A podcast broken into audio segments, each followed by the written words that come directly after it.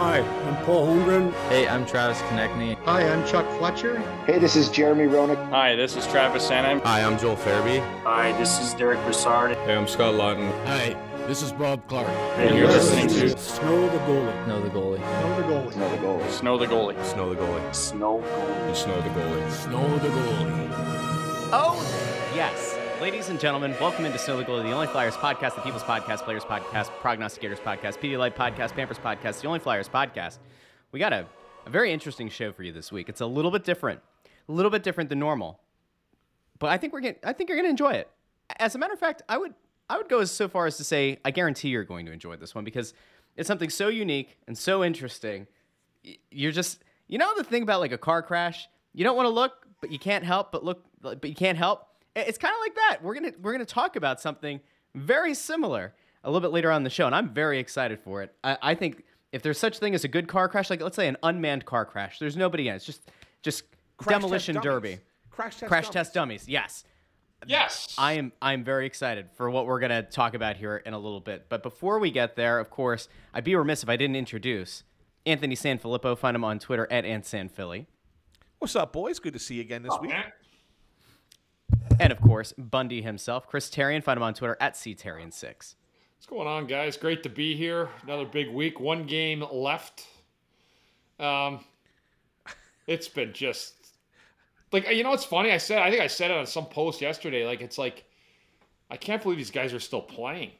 It felt like the season ended like three months ago, and there's still games going on. It's it's just really Anthony. I know we've been around like we're just because we're a little older and been through it, and and now you mire this right into the middle of the Sixers series that's going on, and it's a mess, man. I mean, and then you, it's, it's- a disaster at the Wells Fargo Center of late. Yeah.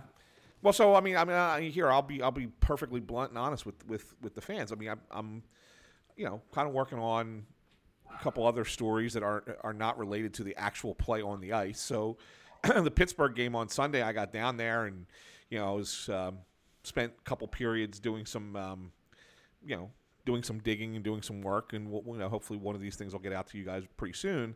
And then after I was kind of done that, it was like you know, second intermission, start of the third period. I'm watching some of the game, and the team, you know, they were playing pretty well, and I'm, I'm sitting there going to myself, "Hey, the Phillies are Sunday night baseball.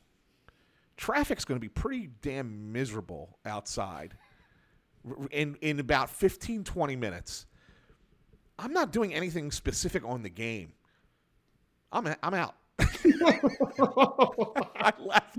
I left You're the building because I didn't want to get stuck in the traffic. Well, because I wasn't going to stick around and do because there was no reason for me to stick for for the, the the reason I was down there was for other stuff and um Yeah. and I got what I needed and you know and I'm just kind of just sitting there watching the You know- game and I'm like You know what they could have Okay. done with you Sunday night, Anthony? I'm going to tell you this. I actually, if they knew better, if they knew what was about to come, you could have actually went over to the Phillies game and been the home plate umpire for that Sunday night game, and you would have done a better job than the clown they had doing it that Angel, night. Angel Hernandez.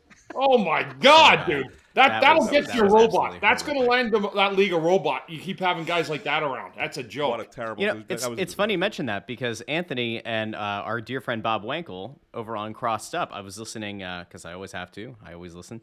Um, they were talking about the the potential um, implementation of of automated calls, specifically from a sports betting perspective. That it is really going to be difficult as a lot of these leagues continue to take money from sports books for sponsorships to have the human error be that bad.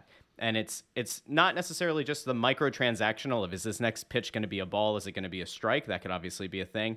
It can dramatically influence, uh, you know, an at bats result, and ultimately it can sway. It could swing not only the the total runs, but it can also you know sway the spread and also the final result of the game.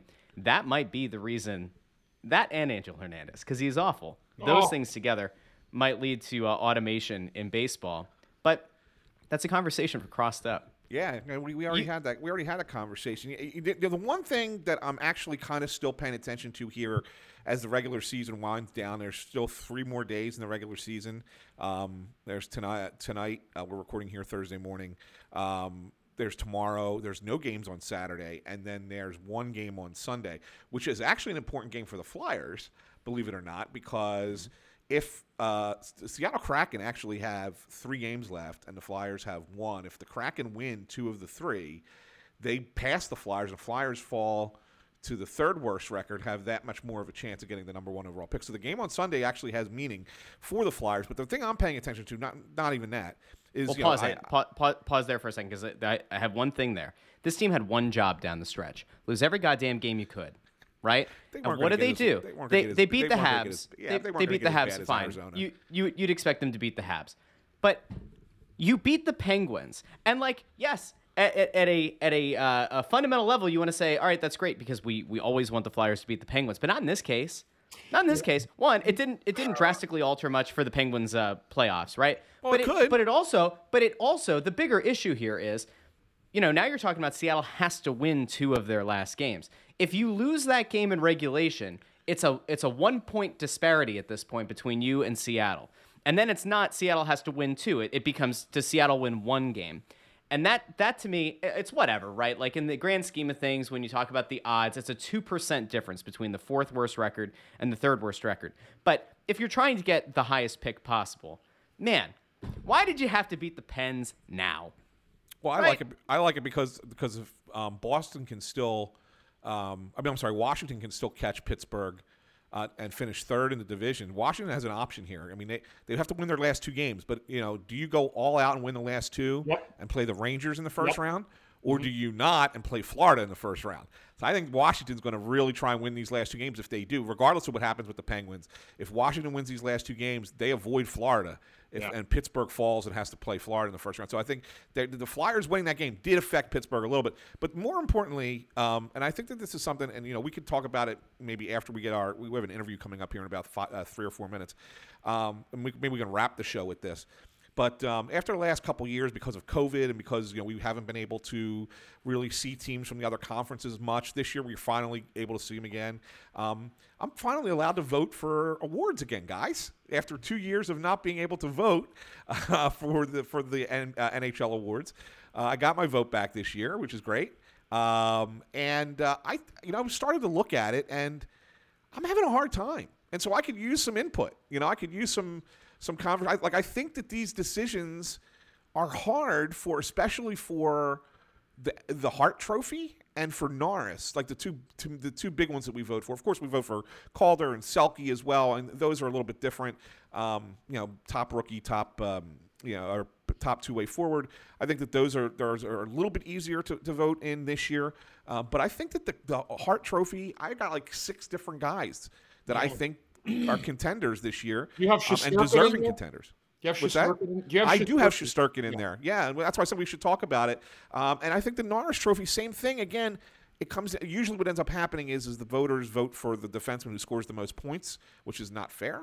Right, and I, I'm sure Bundy, as a defenseman, Yeah. like you hated, you hate that every year. So I'd like to talk a little bit about that too. So if we have an opportunity, um, yeah, maybe take take a couple minutes after the interview. Uh, let's talk about the NHL awards and, and where you Yeah. what you guys think. And I know that the obviously the big news next week, which we won't jump on right now, but I'd like to. Uh, I don't know if we can get something in, but you know, in terms of me forecasting what I think is going to happen at the end of the year, which we all do, I don't know what's going to happen, but I can't imagine, guys, that this organization is going to go through a no change um, finale to this being the, the final week. Whether they clean house on the business side, the hockey side, whether somebody interjects himself in this, I don't know. It's I think it's the the biggest question though, Anthony, right? That nobody's really sure of. You know Yeah, what? well, I mean- is the direction everywhere for the people involved? Well, what is and- ultimately a mess. This is a mess. Yeah, and, and, and I'll, I'll, you know, here I'll be a little bit more, uh, a little bit more clairvoyant. One of the stories I have been working on uh, involves just that: what changes will be coming um, to the organization, and the people that I talk to all give me something different. Yeah. That's which is which is fascinating, and I'm, and I'm talking about people intimately involved in the organization. I'm talking about people intimately involved in the league. I'm talking about people you know who always hear the whispers, always are, are kind of in the know. Like these kind of things are we're hearing so many different angles. Right. And one person will tell you one thing, another person will tell you something completely different, a third person will tell you something that's kind of a hybrid of the two, and it's just like can't report anything until until we get something that's a little bit more solid. Yeah, but I'm everybody's hearing something different, right? lot a lot of confusion, right? And I've talked to people too, been around it, whether it's around the league, and I've been told there's going to be a full total house cleaning from the very top to the very bottom of the hockey ops. I've heard Um, it too. And then I've heard people that said, no, there's going to be somebody's going to they're going to be reordering the chairs, Yeah. which I'm not a fan of. I mean, if you're going to do that, then then you're just going to you're going to be selling us another big steamy pile of shit again for another year. And seriously, what are you going to try to sell to us? So that's why I'm saying it'll be interesting to see where, where this goes because for whatever it is, guys, I'd rather them come in with an honest view of what, what it is next year instead of telling the fans we got ourselves a contender and they're nothing. They're not even a pretender. Like that's how bad this year has been. So, you know, from that standpoint, I just want people to tell us, hey, listen, we think we're a few years away, and that's what we're looking at, and that's what we want that's what we want to do. And now, what an absolute thrill this is. You know, you talk about how Snow the Goalie is different from all these other podcasts, uh, assuming that there are any out there. Th- there is no other Flyers podcast, let alone hockey podcast, right now who has these two men on their show. And what a thrill it is. You know, we talked about this on the show a few weeks ago. Ice Wars International is going to be the next big thing. And it's something that we are extremely excited about. And here to talk about it, none other uh, You might have seen him on Netflix. Maybe you did. You probably did. If you're listening to the show, you did. We got AJ Galante. Welcome to the show. Hey guys, thanks for having me. Really appreciate it. Absolutely, absolutely. It's great to have you. And from Hockey Enforcers, we got Charlie Namut. Welcome to the show. Thank you very much. Nice to be here. Yeah, that's, and there's So- some great connect. There's some great Philadelphia tie-ins here, uh, with the with Ice Wars, with uh, with with everybody. Um, it just Charlie, I know we're going to be spending a lot of time talking with AJ, so um, let's just get this out of the way first and foremost, and then you can sit back and, and just listen and laugh with everybody. Y your connection here is you grew up with the with the Watson brothers out in uh, Smithers, Ontario, or Smithers, British Columbia, British correct? Columbia. Actually, Yeah. I did. you know, Jim and Joe uh, used to have hockey schools in our small town, and a ton of the Flyers guys would, would come up to Smithers to go fishing, etc. And that's who taught me how to skate. And we've been lifelong friends. Uh, Joe and I continued to fish in the summers together with guys like Jason Priestley, etc. Um, on, a, on a summer fishing trip every year. And uh, we still continue to be friends today. And that's how I got a hold of Chris Therien. It was actually through Joe Watson. Yeah. All right. Cool. Very, cool. very So, yeah, organic, right? Like Charlie called Joe. They were just talking. He said, "You know any broadcasters that may want to do this? There's a new new league we're trying to get up." And AJ Galante, if you watch the Netflix thing, and I said, "You know what? I broadcasted for 15 years, only to get canned. Uh, so I- if I got an opportunity to carry it on with a great Canadian and Charlie and AJ, whose story I think captivated most all Netflix viewers last fall. It was great stuff. So, you know, I'm happy to be a part of it. It's a different type of thing. But one thing I've come to learn, and AJ knows this, and, uh, you know, there's a whole fight culture out there that, you know, maybe is hidden behind walls that people don't realize, but it's very much alive and well. The guys, the fighters themselves enjoy that. And I think that's what separates it. It's it, and again, AJ, you said it best talking to you, pal, and Charlie. This is not hockey it's prize fighting on ice. And, and you could probably di- dive into that, guys, and explain that a a little bit better how the concept came about. Well, I think that's something that AJ's been explaining to people, Chris, but it's not getting through. It still comes back to it's hockey, and- it's not hockey.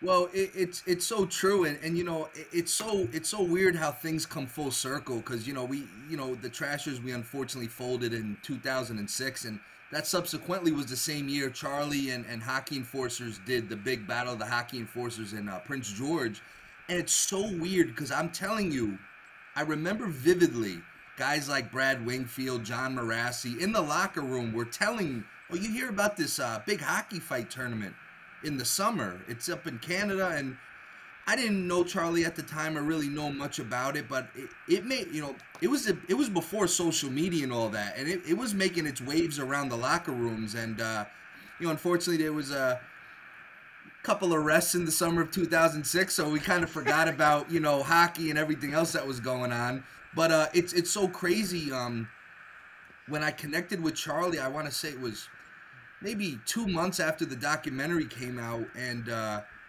when he told me what he did back, you know, 15 years ago, I'm like, oh my god, I remember that tournament.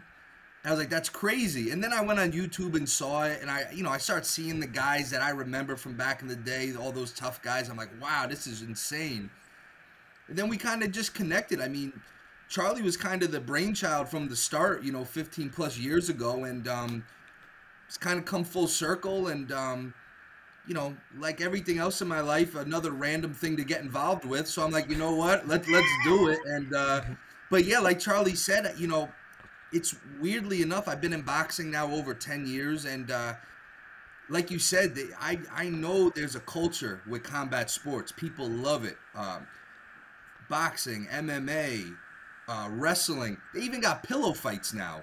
Okay, there's literally a pillow fight promotion going on. I'm not joking. Guys are pillow fighting in the ring some days in my in my gym. So, you know, we come from a world whether people want to admit it or not, people kind of enjoy the conflict.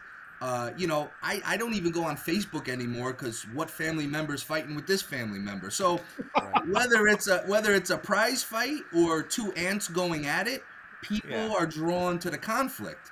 And um, when Charlie told me about this, I'm like, you know, this is really genius because, um, again, it's it's not hockey. I, I told a guy yesterday, Chris. I think you had the same interview after me, and uh, he was pressing me a little, but not too hard. He was he was nice about it, and I understood. And, and I'm like, listen. So let me ask you a question.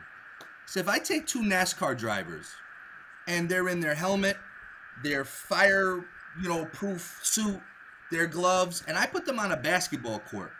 Are they playing basketball or are they driving are they NASCAR drivers? They're playing basketball. So for me, even though these guys are in hockey suits, they're fighting. They, there's no sticks, no pucks, no no Right. you know red light with a goal, and and I understand it's gonna be hard to grasp that, but uh, they'll see in time. I really believe that. I, AJ, my question for you, and I, I, is yeah, obviously the timing of this is, is really kind of unique. You know, tied in with the Netflix special. I guess, I guess, kind of um, off of that. One, did you kind of anticipate as you guys were putting that special together and doing all those interviews that it would get the kind of traction that it got? And then two, knowing that it, you know, the the success of the special, did that just kind of say to you, now what? Now what do we do off of that success? And then this kind of just you know falls into your lap and like, well, this is perfect. This is exactly what we need. Anthony, I promise you, the week before this documentary came out, I was talking with my wife, um, and I, I swear, I wish she was here to vouch for this. And I said to her a week before it came out, I said, I don't know if anyone's even gonna watch this thing. You know what I mean? I mean, I, Right. it's a documentary. It was filmed two years prior. Um, you know, hockey's not the biggest sport in the world in America. It's definitely growing since when I was little, but you know, people have so many options of things to watch nowadays. You know what I mean? Like, so I said to her, maybe 100 people are going to watch this and maybe 95 of them are going to be my mom you know on repeat so like you know i, I didn't think any I, honestly like i knew the story you know for years it, it's never seemed to die but no way could i ever have anticipated it, it, it grown to this magnitude and it, it really honestly it changed my life. I mean um eh, the whirlwind between social media and everything else and um it's just been crazy. And then you know people pitching you ideas every single day. And then when charlie came with this i was like you know what? This is this is something this is like those one out of a hundred things that you're like wow this is something that could mesh perfectly. Yeah, It, it just it just it just seems to it just seems to be, you know, you're you're the face of, you know, uh, you were the face of such you know physical hockey and, and making it making it a cult following, um, in a, in your town in Connecticut in Danbury, and and you know, okay, yeah, it didn't last. Um, be- but not because it wasn't successful. It was successful, and now you have an opportunity to say, "Well, here's a here's a way that you know we can make this successful for a longer period of time that isn't tied into that that story, but at least uses that as a launching point, Yeah. right? I mean, and so and I think that, that I think that that's what makes a lot of sense for you to kind of be behind this. Yeah, and, and you know what it is too, and, and- I talked to Charlie about this as well. My father, you know, the whole team. We got a great team, which I love. I think Chris could attest to it. We got a really solid. Yeah. That's the key, you know. Even with the Great Trashers, people. I mean, when you have a team that's all going in the same direction, you may not agree all the time, but everyone has the same mindset. It makes it a lot easier, you know. But um, you know, not even not even to keep the Trashers in the light with this. I, I think I always, you know, I grew up. I'm not I'm not from a big hockey town. We didn't even have a rink when I started playing, you know. And uh, I think for me, I was always drawn to the tough guys, the rough and tumble guys, not guys that fought every single night even. You know, just the tough guys, you know, guys that'll get their nose dirty. And you know that's what drew me to the sport. That's what drew us to kind of create the bad boys of hockey. You know, and um, that's you know my dad always loved that as well.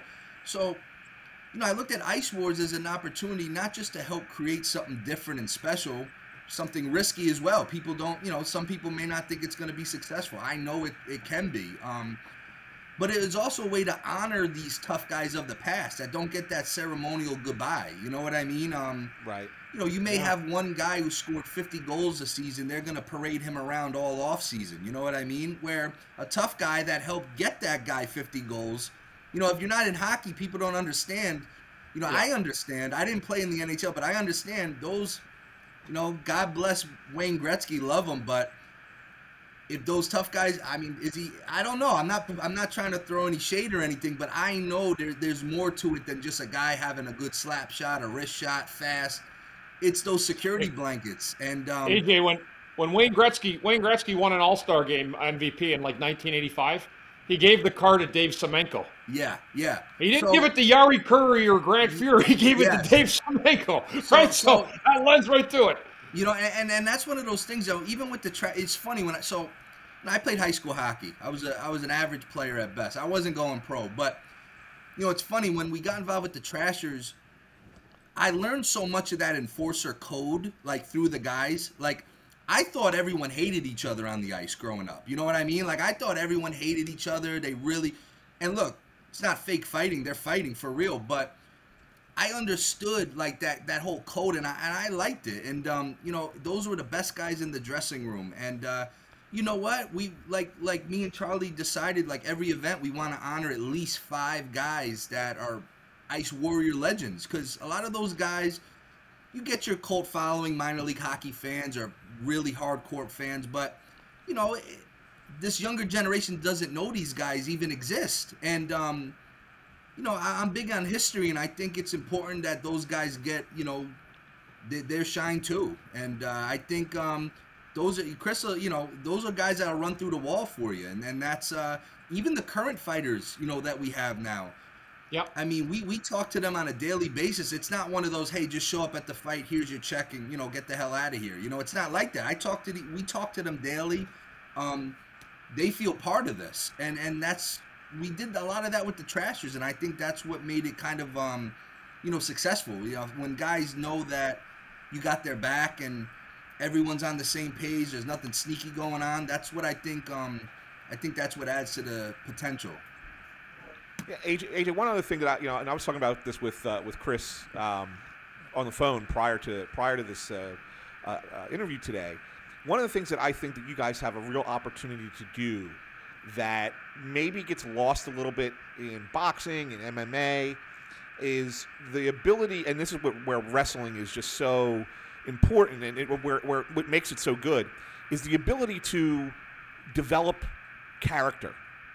And what I mean by that is, is, is that, you know, you watch these promotions for boxing matches, right? And they usually bring two guys together for the weigh-in, and then they sit in front of a microphone, and it's kind of like unprepared stuff, and then they, Yeah. they don't know what to say, and then they stand up and they shove each other, and that's all right, all right, all right, that's the promotion. Yeah. But what, what wrestling, what wrestling does so well is they have these guys who are able to stand on camera Yeah. and talk to the camera and promote it and get everybody excited. I have a feeling that you guys are going to try and go that route a little bit with these with these fighters. Am I correct with You- this? You have to, and, that's the other thing Charlie and I talked about the first time we met is I understand hockey culture. You score your goal, you put your head down, and you act like you've been there before. I, I know you're not supposed to have any sort of personality. And this is another thing I told a guy. Hey, listen, the other reason why this isn't hockey is these guys are allowed to celebrate. You know, we're not going to get mad at them. It's you know those unwritten rules. You know, uh, listen, I, I told uh, Charlie, I think knows uh, one of my favorite guys, Daniel Amesbury. This kid we got. He's probably the smallest guy in this eight-man tournament, but this guy's personality. I mean, uh, he he's been asking me every day, "What can I do?" I said, "Do whatever you want." I said, "This is your chance to let your personality show."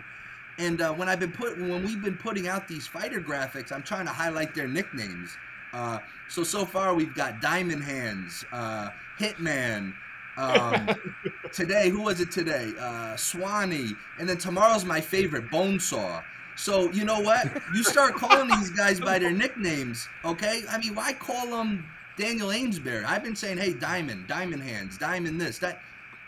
It's marketing, and, and it's Right. something different because I mean, you know, you got to have their real names, but it's kind of like, nah, you know, another, you know, AJ Galante. No, say, you know, uh, my backyard wrestling name was Chaos with a K, so call me Chaos. You know what I mean? So, uh, you know, you know, that's what you have to do. You have to let these guys, and you know what? The old timers, I guess, in this tournament, the guys in their mid thirties, which is my age, they're kind of like, wait, we can do that? I'm like, go, let put yourself out. I mean, these guys are blue collar guys. One guy's um an oil maintenance guy, pipe fitter. One's a carpenter. I'm like, listen, you guys don't understand. You guys are gonna become little local celebrities. I said, use it to your advantage.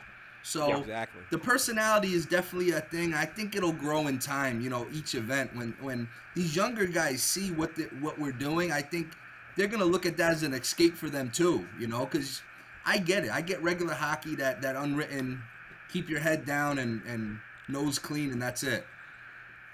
It is interesting if you think about it because usually the thing that works the best in wrestling is when you pull from reality. You go back to the 90s. You go to the invasion of Scott Hall showing up at Monday Nitro and you know, you want a war, you got a war. That kind of thing is is what ultimately connects most with fans. It even happens now. You can watch WWE where everything's scripted and sanitized. You can watch AEW where there's a little bit more realism, Yeah. a little bit more of a, of a creative license to, to kind of go off. Um, and then you talk about the professions that these guys have. It's not, again, you know, you- you've said this many times, but it's not hockey. So Yeah. it's not like they're professional hockey players right now collecting a check that have Yep. to abide by, you know, the hockey rules. I think it's fair to ask, and it's probably something that people are, are thinking as they're listening to this. All right, like, how does this, what does this look like? You mentioned it's a tournament. What does this thing look like? Uh, what does the actual setup look like? I can't imagine it's going to be a full size hockey rink, right? And uh, and I guess like in terms of safety protocols for these guys, I mean, you obviously want to see a good fight. Do we do we have this go until a guy gets knocked down, like it would be in hockey? Is it rounds? Do we let the guy get back up? Like, how does that work?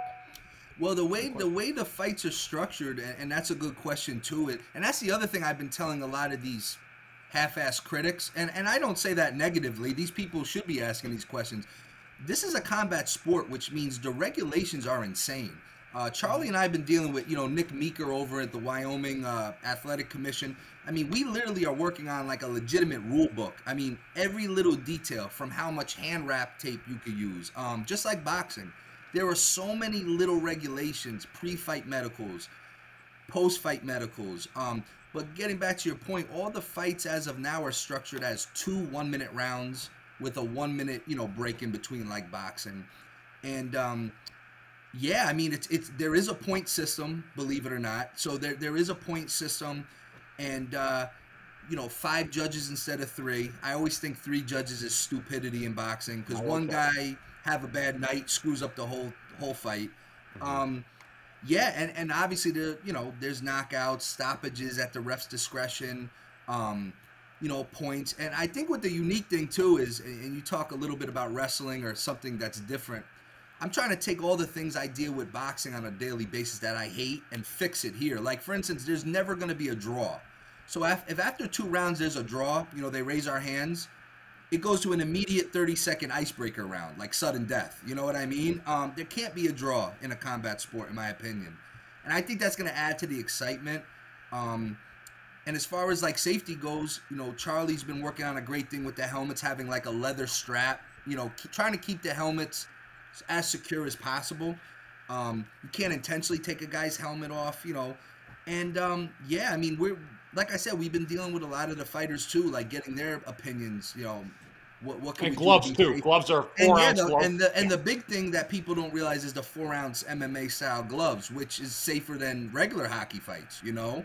And the other thing that's safer than the NHL, and I'm not trying to you know slam on the NHL, but you know, in the heat of the battle, you crash in the net, you're getting some pretty serious mismatches in fights sometimes. You know what I mean? Where in this there is weight divisions. I mean, it's not as strictly um, regulated as boxing in that you know there's 27 weight classes. You know what I mean? But you're not going to see a 185 pound uh, right winger mixing up with a 245 pound defenseman because you know they got a little agitated. You know this guy touched the goalie, so there's a lot of ways where we're actually safer than NHL fights, to be honest with you. And um, same thing, if a guy gets knocked out or stopped, there's a usually, you know, like in combat sports, there's a 60 day suspension where you can't compete with us until that suspension is up and you get cleared by the doctor. You know, Chris will probably tell you in the NHL, you you get a concussion back in those days. Hey, go back in there, kid. You're all right. You get into a fight, so we're not gonna put a guy in if there's any sort of red flags, and um, that's where I think Yeah. there- there's Yeah. a difference as well. That, that's awesome. That's all. And and the, you know, for lack of a better word, the ring, quote unquote, or the ice where they're skating. What are the what are the, the parameters of that? How does that? How big of it is that? I'm giving full marks to Ch- Canadian Charlie on this one. This was a beautiful idea. So, aside from a regular ice arena, which will do events, he had a. It's a great idea. So we bought this, um, the best on the market, that synthetic ice flooring. Okay. So now, Smart. Instead of trying to sell out Madison Square Garden, 20,000 people, which is unrealistic right now, we're going into Edmonton in that small ballroom in the casino. You know, people won't be freezing. You know, you don't have to hear the women complain. Okay, um, till the till the girls come out with the ring cards, but that's beside the point. But my point is, right now, I, I, Charlie, what was it like 900 square feet? 900 square feet. Yeah. which is Wow. which is a which is a very big you know it's it's a Yeah. big enough space for guys to to move but not too big where you could dance around and, and get out of there. So i think it's the perfect um it's the perfect size. And with that with with that flooring we're able to go anywhere we want you know what i mean? Uh, so we're not just strictly regulated to an ice arena which we obviously will go to too. As we grow, we'll go to the ice arenas. Even in Prince George, we used an ice arena, but we filled about half of it. I think we sold 2,400 seats, but we only had a week's notice to announce the fight, which was still pretty darn good. People came from all over the world, Germany even, to watch the fights. So I think starting in smaller venues Yeah. gives it a, a better atmosphere, and then we'll grow into the arenas. absolutely How did the other one not progress, Charlie? Like from the 06 one? I- Was it was it a league change thing? Was it just was it was no, it, actually, it was it was quite, quite a story. We, we were going to progress, and then um, I got into different um, business ventures, sort of left it hanging. And then Bob Probert and I met in 2010, and we're working together to bring Bob's name to the fights and start doing it in Las Vegas. And unfortunately, about three months after meeting, Bob passed away.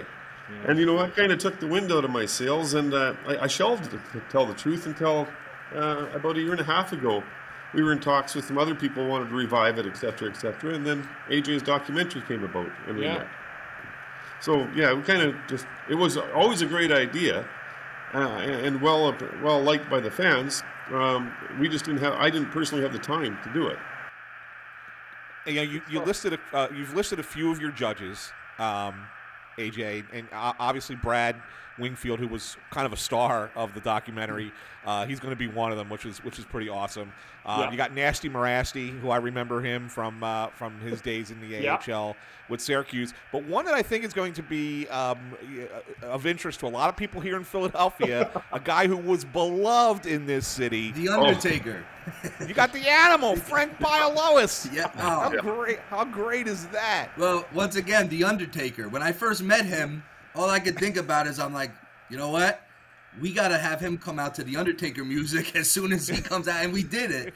And uh, no, and, and you know what? That's another thing. You know, these fights should be judged by guys that have done it and have seen it. You know what I mean? Another problem Yeah. with boxing. Uh, no disrespect. I'm probably gonna get no. None of my guys gonna win if they hear this this but um, but uh, no. I mean, you know, just like honoring these guys, we want them involved. So come and judge some fights, and also current fighters. Okay, you know what? You need some emergency backups. If they don't need to go in, judge some fights. You know what I mean? And and I think my favorite thing, and I really hope it organically happens, is uh, one of the things we're looking forward to doing is uh, Anthony. If, if you and I are fighting and and you beat me uh, decision, and um, you know, let's say Chris is a current player or fighter on the judging panel, and I feel like he, he jerked me around, I could challenge him to a fight at the next Ice Wars.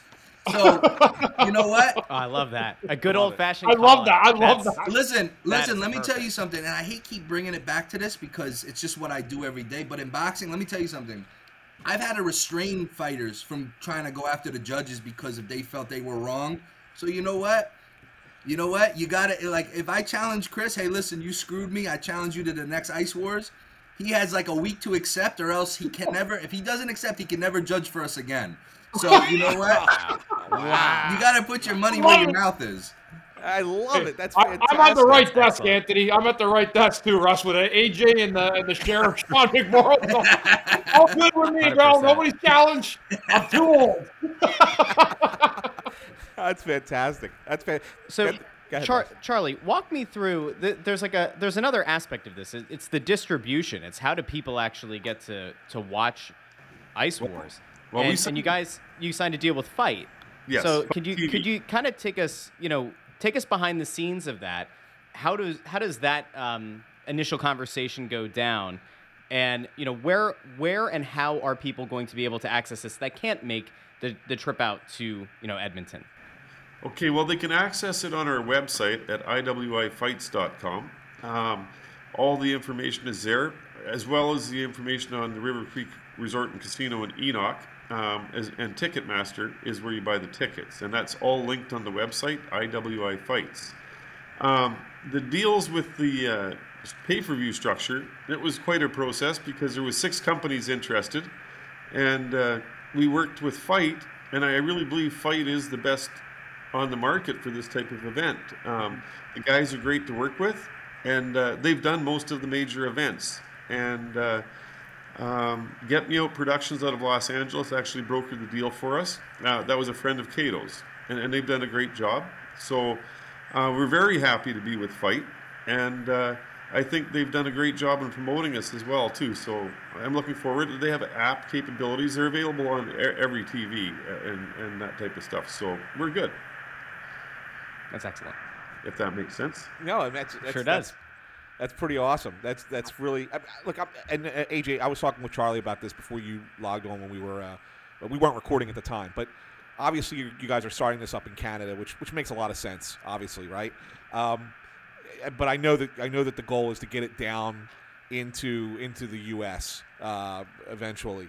Uh, you know, you, you you look around and you see places you want to do it. I got to imagine that where we're at here in Philly, especially Oh. since especially since you know you guys mentioned the Flyers in the documentary, right? You were trying when you were creating the Trashers. That's what you wanted it to be. This has to be one of your first I- stops, I would think, right? I'm in Philadelphia, not regularly, but often through boxing.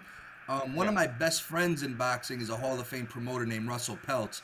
He used to do uh, fights at the Blue Horizon, it was called, or Yeah, something. Blue Horizon, Yeah. yeah. So, I've uh, been to a fight there. Yeah. Yeah, so so so Philly to me, not blowing smoke. To me, all around is the best fight city in America, uh, especially with boxing. The toughest guys come out of Philly. That's a fact. Um, you know, I always tell other managers if you if, if they try to give you an opponent from Philly, it doesn't matter what their record is. Don't take it because you're probably gonna lose. And um, it, it's uh that's actually a fact. And I learned that the hard way a few years back. But um, you know, you have to. You have to be in Philadelphia. You have to. You have to get to places like that, and, and and that's all part of our job on the back end. Hopefully, start getting this regulated in the states. You know, approved by the commissions. Um, the Northeast is notoriously tough. Connecticut, New York, Pennsylvania, Massachusetts. They're, they're tough commissions to deal with. But I see some light because um, they are starting to slowly approve a lot more of the MMA, UFC style. So I, I don't see why we should have a problem. And I think, um, you know, this event we do in Edmonton will be a, a big springboard and, and to show people, you know, we're not putting together like a cockfight here. You know what I mean? Like it's it's like it's a legit thing. It's a legit sport. And I think when people see how we do it first class, um, from production down to how we take care of the fighters, I think it'll be a little easier. But it won't be easy. But it, it's you know you have to have it in the Northeast, uh, especially Philadelphia. It would be ideal. Yeah, that'd be great. Yeah. That'd be great. The- I, I would next- love to be in Philadelphia. Sure, The nice next having that logical Washington question here- connection here. Exactly. if if you have to go through all of the hassle of, of getting things sanctioned, the next logical step, obviously, and, and the site that, that we work for, Crossing Broad, is is big into sports gambling, sports betting. Hmm. Is there or have there been any kind of conversations with any of the major, you know, online sports books in the U.S. and in Canada? That's a whole other mess. Ontario is a goddamn disaster when it comes to sports betting. I'll tell you guys about that off the call. But uh, ha- have there been conversations? Is there interest on your side of, of trying to get these fights onto the legal online sports betting apps. Uh, absolutely. And, and you know, that's one thing we talked about me and Charlie way back. I mean, it's a no-brainer. I think um I think it's the perfect sports setup for it. You don't have to sit through a three-hour game to see if you won something. You know what I mean? They're, the fights are quick. Yep.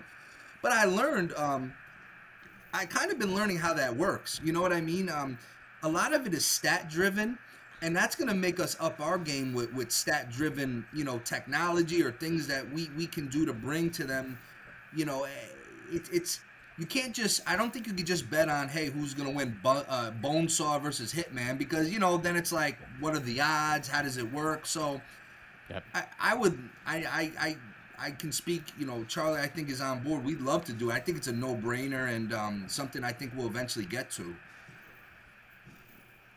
We've had some interest already.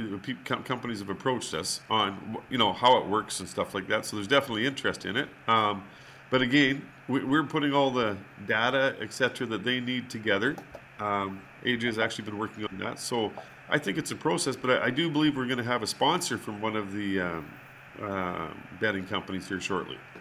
Good. That's awesome. That's- once you get that, stuff. once you get that, I mean, that you want to talk about legitimizing Yeah. what you're doing, especially in Yes.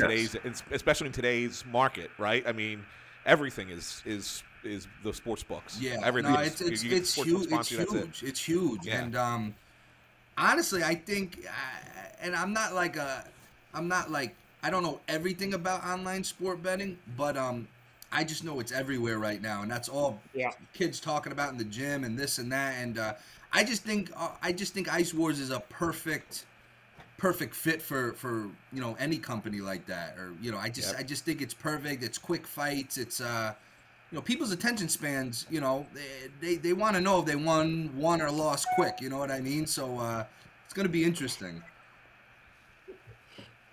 Cool. Great I think stuff, this is guys. great. I, this is excellent. great stuff. I mean, I'm really looking forward to to the first event. More so to just listen to Bundy break it down, man. I'm like, you know, Wow. well, how You many, know- like, Bundy, how, how many fights were you in in the. NHL in your You know, life? I think like, four? 15 or eight, 15 or 18. I had some preseason. No, I had more. You can actually find. No, but that's actually was good. You know what's funny? I was talking to Johnny LeClair, right? You know, I used to tell guys I don't, I don't fight fourth liners because I don't play you. So I. So, but me and Johnny, me and Johnny were having a laugh the other day. I told him I was doing this and how excited I was for the opportunity and the great people involved. And and, and I said, you know what's really funny, pal? I said, like me and Johnny were roommates, and you know my story's back. We ran pretty hard in our day as, as a couple of uh, amigos on the road and stuff. But um, you know, I said we've seen some of the greatest fights you're ever going to see like up close and personal. Dave Brown was my first roommate. I was telling AJ that the other day with Edmonton Radio eh, or TV, and you know, I mean, and, and this goes back to the lore, guys. Like you know it, Charlie, AJ, you're a little younger, but it goes back like, you know, when you watch the Bob Probert story, which you talk about. I mean, they were talking about this stuff on Good Morning America with a fight between him and Tie Domi. So there's always been the fascination to this.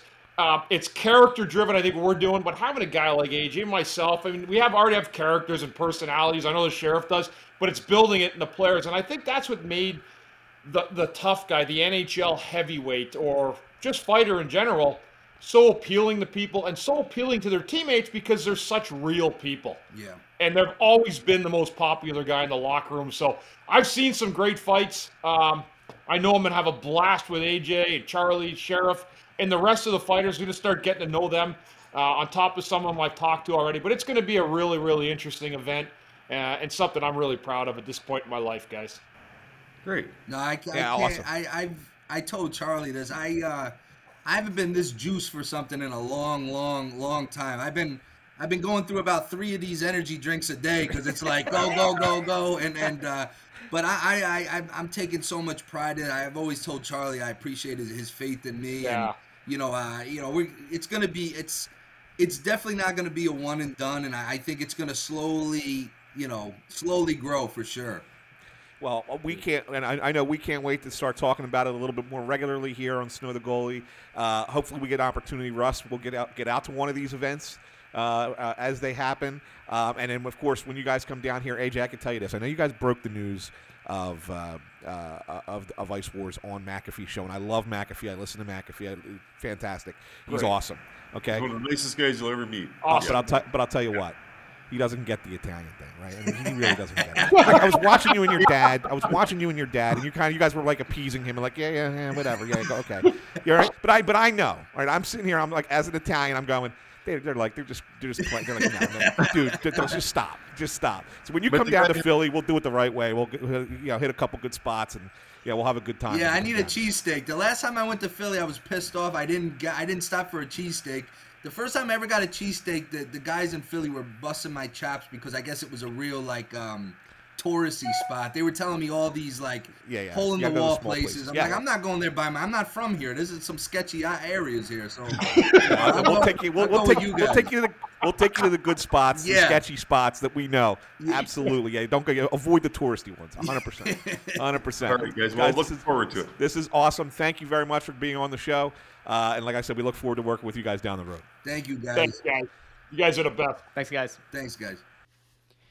And we're back. And now, Bundy, you know, before we were joined by our special guests, you, you mentioned that you kind of hope that the Flyers are going to, or whoever ends up running the, the show, at least on the hockey ops side, maybe across the organization, will at least be honest with the fan base about, you know, what it is that they should expect. And, and Yeah. maybe not try to, as you put it so eloquently, uh, sell them a, a steaming pile of shit. I think it's fair. I think it's beyond a, a, a fair request from anybody. And if we're being realistic about it, there there could be a lot that could change here. Uh, we've we've heard things over the last month, and and Ant kind of mentioned this, but like things ebb and flow. And what one person says, as if they are 100% sure of, of what's to come in the offseason, there's somebody else who's always been reliable who also then says, no, there, th- I don't know about that, but I know this thing's happening. And then you kind of have to synthesize all of it together and try to figure out like, which thing's going to happen. I guess the, the point here is that to me is kind of indicative of the greater issue here with this team, or if you want to say this organization, is there's not a clear and cohesive thought of what's going to happen next. Because if there's rumors swirling around different parts of the organization and and they are as diametrically opposed to some of the things that have, have kind of been passed along, that indicates that there might not be a, functioning vision of what this is supposed to look like. Yeah. And it, it could be people at the top who don't agree. It could be people who are misinterpreting or maybe are putting their own spin, their own hopeful spin, or their own cynical spin on things. But it, it does not appear right now that it's a hockey ops and business side that are in full I don't want to say cahoots. Cahoots is not the right term here, but like it's not a cohesive vision for what is to come. And by the way, you know, we mentioned the story last week uh, of, you know, uh, Jimmy and Sal and suing the, you know, Spectacor and everything. Like there there could be developments that happen there as well that could throw a wrench in things. There could be, you know, more things like that that come out. We talked about this about nationwide there there could be so many variables that we can't even put into um, into words right now. We can't possibly handicap, you know, who's here, who's not, because hell, anything can happen between now and the, the draft, next season, free agency. There's a lot. I do agree with you though. I think it would be nice if if they eventually get it together and they they at least tell us what to expect for next year. Yeah. I just don't think it's going to be as rainbows and, and smiles and unicorns as maybe they want it to be. Yeah, and I know we talked about it before, but I, and, again, I always say it's always a joke. I go back to my playing days, and some player were talking about a player who's chief for Johnny about a steaming pile of crap of a team. So I've just never lost that out of my brain thought when I think of a bad a bad sports team late in, in one of their seasons. So, um, you know what, guys? There's so many moving parts. It feels like Anthony, and I know you're you're behind so many things. It it just feels like there's nobody uh, has two feet on the ground. Uh, you know, again, I guess that the only person that would be because he's placed there is probably Danny Briere from a sense, you know, of what they want to do with him moving forward. But uh, the GM had, you know, made moves that didn't help. I know there was injuries that helped. We we don't know. I mean, we have essentially a Ryan Ellis story developing, or it's developed already. I mean, he's gone AWOL. Uh, there's there's- Although, although I, I'm going to give you a little update there. Oh yeah, well, to give it to us after. And I'm again, I'm just showing what I've Yeah, no, no, what but I no, knew no, as no. when I went to bed last night. Yeah, Not yeah. that I cared. No, no, but I and I think this is this. I don't want to call this breaking news, but it might be a little bit. I, I Yeah, and, and give it, and I'll just fit. But again, there's just so many things It that is- are out of whack. yeah, the, the Ellis thing, I, I, I still don't have a firm firm grasp of it, so I don't want to talk too much about it. But I do hear now that it might he might be willing to go ahead and finally get the surgery that the team has recommended for months that he has avoided because he doesn't necessarily trust the medical team here in Philadelphia.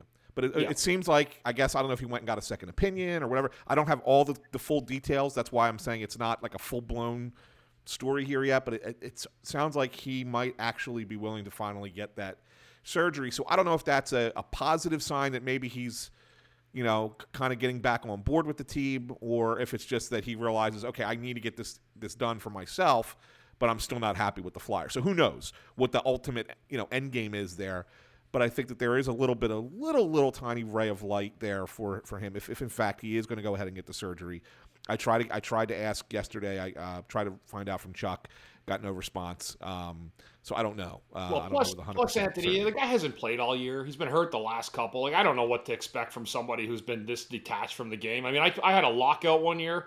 yeah. I mean, I came back the next day and I looked like, I mean, that next year was a disaster. I mean, so I'm just wondering, you know, how how hard that it's harder when you get older too, right? And you played some, a lot of games already, but Well, there, there's a lot. There, there's a lot of different things that can happen here. yes, and, a lot, and, and, and who knows? I mean, I don't want to get into all the specifics. We can talk more about it next week. Yeah. Um, but I mean, like, if let's say he just just out of curiosity, let's just say he retires. He decides the hell with it, I'm done. Um, he's still going to get his money, but a lot of that would revert back to Nashville. Hmm. yeah, because of the cap uh, on on the salary cap, essentially, Yeah. right? Yes, Yeah. a lot of that would revert. So I mean, there's a lot of things that could go on here. Why is that, Ant? Can you Uh, give a, a yeah, little let, bit us of, let's save it for next week. Uh, there's a lot. Uh, let's, let's, let's hold off because there's gonna be a lot of stuff that may, there's may a or may lot of not detail. happen by this Yeah, there's a lot of details, and there's a, there's insurance that gets involved, and um, there's a lot of things that could potentially go. I mean, I'm not saying that it, it 100% would would happen, Russ, but it could. Not the whole thing, but a good portion of it. So there, it's a reca- it's a cap recapture is what it's called. I mean, it's there's a lot of things that could really it's complex. So let's save it for when we have more time. But I do want guys, I, and I know we mentioned it pre-show, and I don't want to do a quick shift here. Um, but I did mention, you know, that I'm going to be voting for the uh, NHL awards, and now that all the games that are of, of major importance are out of the way, I mean, there's still a couple of seeds that need to be determined, um, but we know who the 16 playoff teams are, so there's no fighting for a playoff spot still to go. Um, now that we, the games of major importance are out of the way, I, I think it's fair to say we can make a make a determination here and, and take a look at who these guys are, and I'll tell you, picking. Let's start. I'm going to start with the Hart Trophy, the league MVP.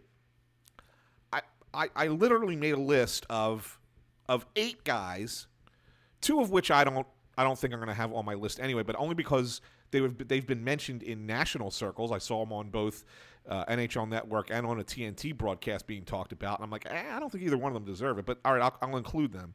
So I have eight names of guys that I thought these guys are are legitimate contenders for the Hart Trophy for the league MVP, and, and I'm not 100 percent sure I know which way to go just yet.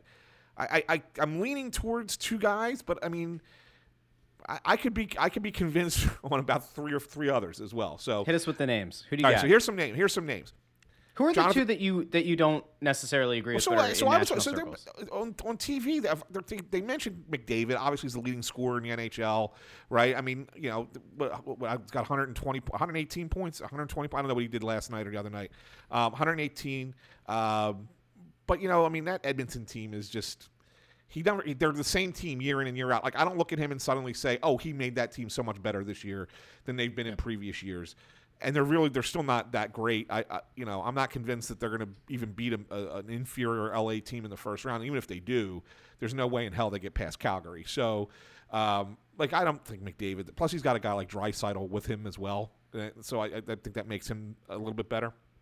And the other one that I didn't agree with that the national guys have been mentioning, and I understand why they're doing it, is Nashville defenseman Roman Josi, who's having a fantastic year. He's 91 points for a Yeah, defenseman is, is crazy. absolutely ridiculous, right?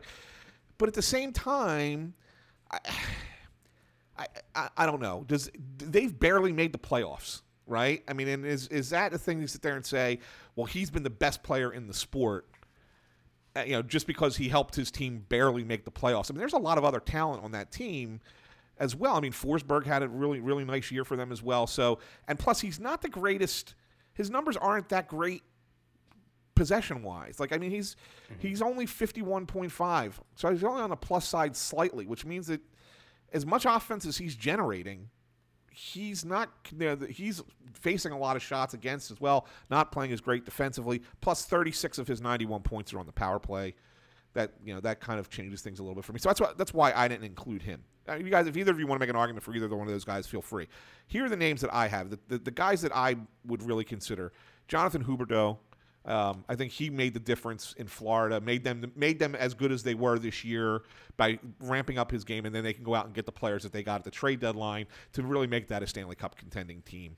Uh, Johnny Gaudreau in Calgary is having a phenomenal year, and I, I'm tell you what, here's a guy I never thought would have worked with with with um, uh, with Daryl Sutter as a coach. Like I never thought that that would be a good blend, and yet here here he is with 111 points, right? And and that team Another- has the second best record a in the pretty good line mate, couple good line mates there. He may not even be Yeah, the well- best player on that line. Well, Tkachuk is Tkachuk's fantastic too. Elias Lindholm has had one Lindholm's really good. too. Yeah, yeah, he has.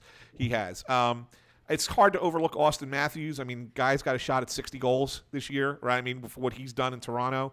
Um, I think Kaprizov in Minnesota is their best player, and Minnesota's a decent team. Like, really, they, they're probably the third best team out west.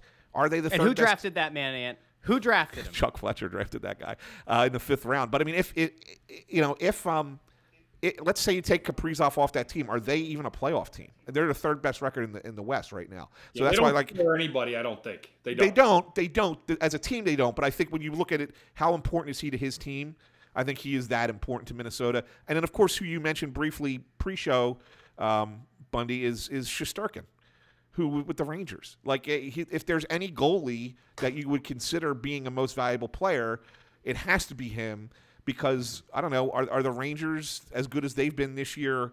His his goals again, and I know we don't get to vote for Vezina, but just here's just to throw it out to you. His goals against is 2.03. The next best guy is 2.17. Okay, so it's that's that's a that's a disparity. a lot. His sa- his save percentage is 936. The next best guy is 926. That's a lot too. I mean, so there's a big disparity between with him and the next best guy. Of course, that's based on I think 45 games played. uh, I think is what I used as my uh, as my parameter on that. So I mean, I- you know, I'm having a hard time picking one of these guys. I really am, and so I want to throw it to you and see what you guys think. Well, I, And I'll, I'll throw and I'll throw one last one at you. That's kind of a long shot, you know, freaking Ovechkin. Another 50 goal. They're never season. going to give it to. Uh, they'll never. I give know it they're never going to give it to a Russian, but 50 and- goal and- season. and an well, not not right now anyway. Yeah, but another 50 goal Yeah. season at age 37 on a team that, if, without him this year, they would they don't make the playoffs. You know what? And what that's if, where uh, you- I. Yeah, no, ahead, I mean you're, you're, you're right though, Anthony. I think when you look at the Hart, it's it's. It, I mean, the Hart trophies. I mean, it's probably going to be McDavid. The Canadian media will will certainly push. I think hard enough in that way he'll get it. But with the with the uh, with the Norris Trophy, I mean, you know, I think Makar is a, a guy that stir the drink, the straw that stirs the drink in Colorado. Um, I agree, I, but again, this is this. If, if people are pushing Josi for MVP on a national level for the for the Hart, how do you not expect him to be the lead guy in the? But I think Makar is a better player and has had a better season. Because that's what I mean. Yeah, Yeah. I, I'm, I'm with who you on could have that. been I didn't know you were drafted saying by with that who? with, By- with Josi. Yeah, I don't. I mean, Josi's a nice player. I've watched him for years, but you start talking about MVP of the league. I eh, know. no, I don't think so. But I mean, I mean, when you're I- when you're when you're the national the, the league's network and you're the and you're the national show on TNT and they they, they are like, oh, he's top five. He's definitely top five. I'm like, really? Is he? like, I don't see it. That's the see it. problem with that's the problem with national media, right? Like they they don't watch every game, so they they start to have hive think, right? Like it's it's all a hive mind. They all yell into the same echo chamber, and they ultimately sell themselves on the same top five, right? And like it happens in every sport, happens in the NBA. We saw that happen with Nikola Jokic, who's going to end up winning the MVP, even though he's not. He's the defensive liability, and that's a whole other mess for a whole other thing. But like, you get enough of these people all yelling into the void, this in the same direction, and and that's how you end up with some of these guys that you go like, I, I'm not really sure that he should be a top five guy. Yeah. I think Shesterkin makes the most sense Yeah, for uh for for league MVP because if you if you take into account what this Rangers team is and it's not a bad team like it would be reckless I think of of any of us to say that the Rangers aren't a good team but I I don't think the Rangers are nearly that team without him and if Yeah. if you look at it and you say all right from the the argument of this team wouldn't be a playoff team were it not for him. You can make the case for Ovechkin. There is a legitimate case to be made there. But Shesterkin on his own, if if things break New York's way and he gets hot, they could make a Stanley Cup run. They And it wouldn't surprise anyone. I mean, yes, you will have to get through Florida or Tampa or Toronto, who are, you know, just chokers anyway. But like you're gonna have to get through some of these teams.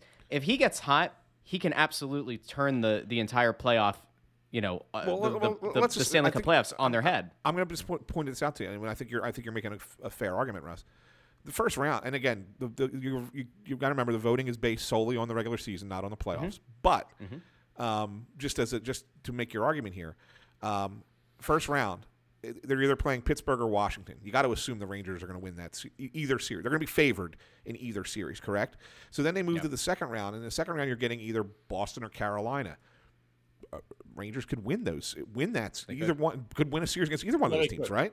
So so then you get to the now you get the Rangers to the conference final, and and if if, if the, like you said the goalie gets hot and you pull an upset there, now all of a sudden the Rangers are somehow in the Stanley Cup final, and it's all because it's going to all be because of the goaltending more than Yeah. anything else. You know, Fox So, has had a great year too. I mean, you add him into the mix, Yeah. uh, but I mean, Shesterkin's the guy that, yeah, he could easily win the Vezina, and you know what, Anthony, probably in a fair world looking at, it, he should probably win the Hart. I think at the end of the day, it's Shesterkin. I mean, just based on if you're doing it for your team, I know that, that the sexy plays a McDavid or.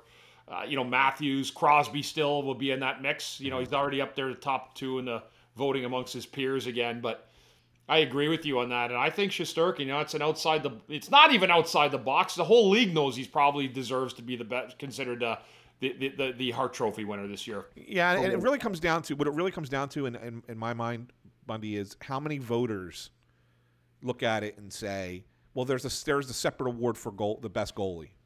Yeah. So why why would we you know why waste a vote on him here when he's he's very likely going to win the Vezina Trophy anyway? Um, and my argument is the Hart Trophy is the best player. It doesn't matter what position you are. it doesn't matter agree. if there's Yep. another trophy that you can get. Right? So if the best player was a defenseman, they deserve the Hart Trophy. If the best player is a goalie, they deserve the Hart Trophy. Um, If his numbers and situation aren't enough to garner him legitimate votes for that award, then the question I would ask is what does a goalie have to do to be in contention for the award? Does he need to have a 950 save percentage? Does he need to, to limit the opposition to like one and a half or 1.6 goals against? And, again, especially like you, and you especially take into, year- you take into account the, the entire roster. It's not as if he's got three li- ridiculously stacked pairings in front of him. And- and one- it's not as if they play, you know, top to bottom of the lineup, the most defensively sound hockey. It's not, you know, and so he's in a lot of cases he's on an island and he's stealing games for them. So Yeah. like, if this isn't enough to get him like say a top three finish, then I don't know what we're doing. Yeah, well, one not thing- we. one I don't know what thing- the media, the hockey media is doing. Yeah, well, and I had, I, well, I mean, you're right, Russ. I mean, and, that, and that's that's that's kind of like the thing here. And, and one other thing I want to say that, and then I'll throw it to Bundy. The the scoring is up in the NHL this year. Like, there's a lot more scoring this year than has been in recent seasons. Okay, and the the, the, numbers are up, and yet he's putting up goaltending numbers that are equivalent to when guys like Brodeur were you know were winning were winning Vezina trophies in years when it was you know all defense first. Ga- Games were two one and three two were finals and not six four like we've been getting a lot of this year, right? So he's putting up that 2.03 936 in a season when there when there's a lot more scoring than there has been in recent seasons. Yeah. And, and you know what else? I mean, it, it's happened in other leagues. Russ, like Justin Verlander. I was just thinking of the last one. He won. He won an MVP as a pitcher, and he goes every five days, right? When he was with Detroit, one of his last couple of years. So you throw that over to it, where the goaltender. I mean, I, I I'm with you, Anthony. He's stopping pucks like that. The discrepancies are too big based on the numbers, and this is you know everyone wants to talk about numbers, right? Analytics, and those numbers certainly uh, lead to that. The other issue too is there's just not enough good goalies in this league. There's a lot of bad goalies that are playing every single night. I mean, you're not going to get 30, 30 great goaltenders. And I think that that's coming pretty shining through right now, more so than ever, with the league being watered down. More players coming in means more goaltenders. There's not a ton of great goaltenders. And when you got one and you have one and, you, and you've built that relationship with him, boy, you got to hang on to that and make sure it lasts as long as you can. Same thing the Flyers want with Carter Hart. They want Carter Hart to be Shesterkin. Uh, Shesterkin just came out of the blue, and sometimes, uh, you know, I wonder, Anthony, when you talk about a young goalie, you know, how much when people not talking about you on your way up has an impact of what you do, and you're a good goalie, and just nobody's ever said anything about it, and. Right. This is all kind of new to a guy like Shesterkin, where you know at times a guy like Carter Hart and goaltenders, he's been feeling pressure, right? He's had people talk about him for seven, six, seven years now, and um, and you know, but make no mistake, the Flyers very much like every team in the league want their young goaltender uh, to become a, a Shesterkin type. That's the vision. That's what everybody wants. I'm going to throw one more defenseman at you, Bundy, and then we can wrap this up. Yep. Just because now, I, I- Makar is my, I think, is the guy I'm going to go with with Norris Me Trophy. too. And, and, and obviously, obviously, everybody's talking about Josi, but there's a guy that's out there who I think has had a really, really good year, kind of underrated. I mean, uh, you know, everybody talks about Adam Fox as well as 73 points, whatever. But I think Charlie McAvoy in Boston has been sensational. He's had he's got 55 points. He's a plus 29. He ranks top 10 in uh, amongst defensemen in possession possession metrics. Like he does everything well on both ends of the ice. And it's a guy now you you got you got this you get to watch a little bit more of uh, of Boston, obviously being an Eastern Conference team. So I just wanted to you know get your impressions of him as a defenseman. I, I kind of like him as well as a, as a potential guy, maybe right behind Makar. Dynamic and you know a lot like Makar too. Um, he's got a lot of energy he brings in the game. It's contagious, you know, in the middle of it. Does it got a good like he so he when I look at Charlie McAvoy and I, and I don't know why I'm bringing up this pass, but he's exactly the kind of defensive play that if they would have been able to get Ghost to, to three quarters of, he would have been fine in his own zone. McAvoy is not a he hits sometimes big hits, uh, but he just has a good stick really in the zone, and he makes good smart offensive decisions at the blue line. And he's a guy that doesn't always lead the rush, but he's so smart at joining it. So yes, here's the problem why he won't win it. It's going right back to what we were talking about. Roman Josi has 91 points. Right, exactly. And and and and but I agree. And you know, even a guy like uh, I'm just trying to think of someone else who doesn't like a Brandon Carlo, right? Like you know, he's Yeah. had uh, yeah, but he's just a guy you don't you don't really notice him. You don't say much about him. There's good players like that. McAvoy's a great call, Anthony. He really is. Um, there's been some odd call, uh, you know, odd, odd uh, Calder uh, uh, defensemen that have won. Like uh, Mark Giordano won a few years ago, right? And then you had to look back, and go, oh my God, Mark Giordano won a, uh, excuse me, a, a Norris Trophy. I'm sorry, Yeah, yeah. Calder, my bad. Um, so it's just odd, but I, I again, I, I just think that now that with where that cream rises to the top, you're seeing those players that were good players look even better now because I just think there's so many players in the league now that are uh, you know not as dynamic as maybe you saw 50, you know, 20 years ago uh, because Yeah. there was less teams.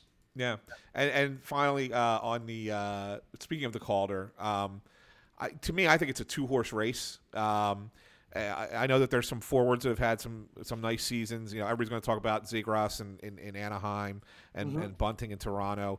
Uh, but to me, I, I think that the two guys that have impressed me more than anybody as rookies is uh, Boston goalie Jeremy Swayman come in and have the season that he's had. I mean, he's 2.37, 915 save percentage on a playoff team. Um, you know, to come in and, and be that guy uh, for them this year. And the other one that I think is kind of maybe maybe lost a little bit because it's a, a, defenseman, a defenseman that doesn't score, but a defenseman I really like is in Detroit, um, Seider. Um, and I think that those two guys, to me, I'm, I'm, I'm a little back and forth between them. I'm probably going to go with Swayman, uh, just because of, you know uh, of the of the season that he's had. But I, I think those two guys have impressed me more than anybody else. Yeah, and there's there's you know the list is probably it's a lot deeper, right? Before you'd almost know who the, a lot of these winners were by yeah a month before the season. People Yeah. already had their ballots cast, but it does make it interesting, Anthony. And, and again, and you know what's funny? I think when you look at this, except for maybe maybe McDavid, who will probably I, I mean, unless Shesterkin, and McDavid probably I just have a feeling be the sexy pick. But there's a lot of new names that are coming up in all this, like guys' names. It's not the same old thing every year, which tells you that there is a there is a changing of a guard in a, in a sense. There's guys that are scoring 36, 37 goals I'd never heard of before the, the year they came into the league. You know, so uh, that's and none of them play for the Flyers. and none of them play for the Flyers. I mean, how about Vegas? though? I mean, that's I, we could listen. We could go all day, but I mean that that Vegas has got to be. You know, you know what's funny? I don't believe the acquisition of Jack Eichel had anything to do with what happened uh, to Vegas, but I believe it had everything to do with what happened to Vegas. Yes, I, yeah, I know you're exactly what you're saying there, Bob. I know what you're saying. Yeah, I mean, when you so- spend that kind of when you spend that kind of money and you have that kind of team and you add that player, it's supposed to be one thing, and then it's it was something completely different, and it just didn't work. And now you have to wonder if you're Vegas, is this the right mix? And, like well, if you bring this, if you bring this group they're- back, Yep. You've Well, changed. mistake- You're right. You might have changed the look of your team because you brought one guy in and it forced an opinion on that team that maybe necessarily it didn't deserve. right? Uh, exactly. That, you know, I know what you're saying. So it's weird. It's uh, it's strange, and you, you're now you're going to wonder too. And what you've done now to Jack Eichel uh, is you've had people form their opinions on him now. Like that guy Right. will be forever known as a loser until he ends up winning. Correct. Correct. He'll get he'll be he'll get the Giroux treatment in a lot of ways in In Vegas. some ways, yeah. Yeah, in a Oh, lot of ways. boy. And the, the, their big Uh, mistake, of course, though, was not uh, they made up. They made the mistake in, in goal.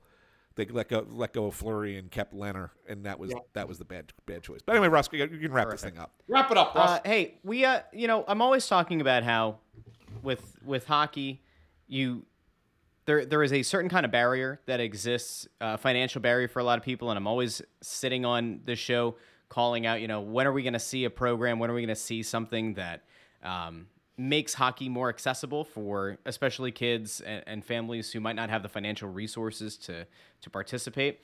And the Flyers announced that they're bringing back their Learn to Play summer ball hockey program, um, which is really cool. It it's only thirty five dollars.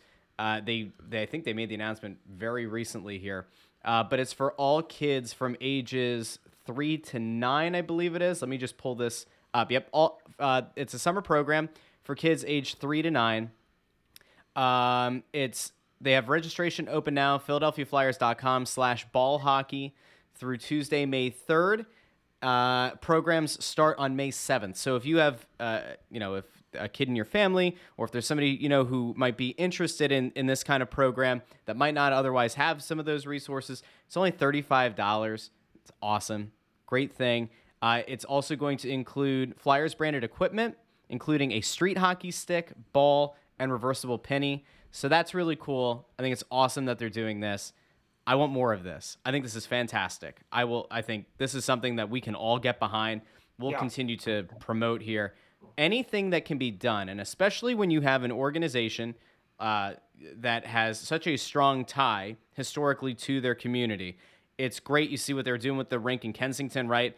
And you see something like this. I love this kind of thing. I will gladly go out of my way to promote anything that we can do to get kids, especially you know kids who might not otherwise be able to afford to participate in, in hockey in the game of hockey to get them some exposure to it at an early age so again kids age 3 to 9 Yeah. $35 it's a fantastic program go check it out philadelphiaflyers.com slash ball hockey Great i stuff, that's it guys Great stuff. Great show think- today. I think What a that's- blast.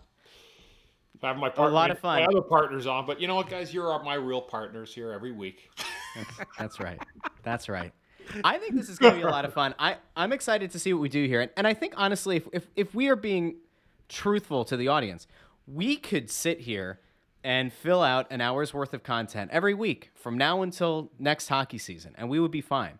But there is something nice about being able to intersperse something that is new and is upcoming and is engaging. And Ice Wars International, I think, is going to be a lot of fun. Yeah. And it's too. certainly going to garner a lot of headlines. It's certainly going to get a lot of attention. And so, you know, assuming that we're able to pull some more of their people in here over the next few weeks, over the next few months, I think there's going to be a lot of fun stuff that we can do with that. And it'll kind of give people a, a little bit of, um, I don't know, something something special when they come to Snow the Goalie. Not just the Flyers talk, but also, you know, get a little bit of this Ice War stuff. I really just want to hear Bundy on commentary. That's what I'm here for. Um, we're going to have to get it on fight. Uh, you And- know what, And I want to hear, I want to hear thought about it. unfiltered Bundy calling some some fights. Uh, just, just, just think the WWE desk, you know, and all you guys at home are pretending you don't listen. Stop lying. You watch like I do, and everyone else does. I'm not going to tell you if it's real or not. It's still real. Listen, I'm looking forward to it, guys. Looking forward to your support, and, and it gives us, you're right, another avenue, something different in, in the world of combat sports. Giving it a shot, and uh, uh, it'll make it interesting for sure. Yeah, for sure. Looking forward to it. All right, boys, it was a good episode. Guys- and uh, Ending on a positive note, look at us. Could this be? It's because the season's over. That's why. Let's be real here. We don't have the slog anymore. We don't sit here and go, holy shit, there's 18 games left. No, there's one game left. By the time you listen to this podcast, there's one game left in this futile Flyers season. Then we get to turn the page. We get to hope We get to hope for lottery luck. Who knows? Anything can happen. And that's why you listen to Snow the Goalie, the Only Flyers podcast. So for Ant, find him on Twitter at AntSandPhilly. For Bundy, on Twitter at CTarian6. I'm Russ at Joy on Broad. You can find links and all that wonderful stuff in the description of this episode. Remember, we are available on every podcast platform you could possibly want Apple Podcasts, Spotify, Stitcher, Amazon Music, Google Podcasts. Remember, you can ask Siri, ask Google, ask Alexa to play the newest episode of Snow the Goalie, a Flyers podcast. Hands free, majestic stuff. And I don't know if you guys have noticed this, over on the Crossing Broad YouTube channel, we are getting higher and higher numbers every week. It appears as though some people like to watch the hilarity unfold on this show, even more than just listen to it. So we're working on that. We're going to continue to gussy that stuff up. Something else I'm kind of working on behind the scenes here with video, so we'll see how that goes. But for now, make sure you follow us over on Twitter at Snow the Goalie. Follow the Facebook page uh, Snow the Goalie, and remember if you're on Twitter, we have the Snow the Goalie community where sometimes we'll break some news early. We might ask for some some feedback, some questions, comments, concerns. So make sure you get in on the action there as well. So for Ant, for Bundy, I'm Russ. Talk to you next week.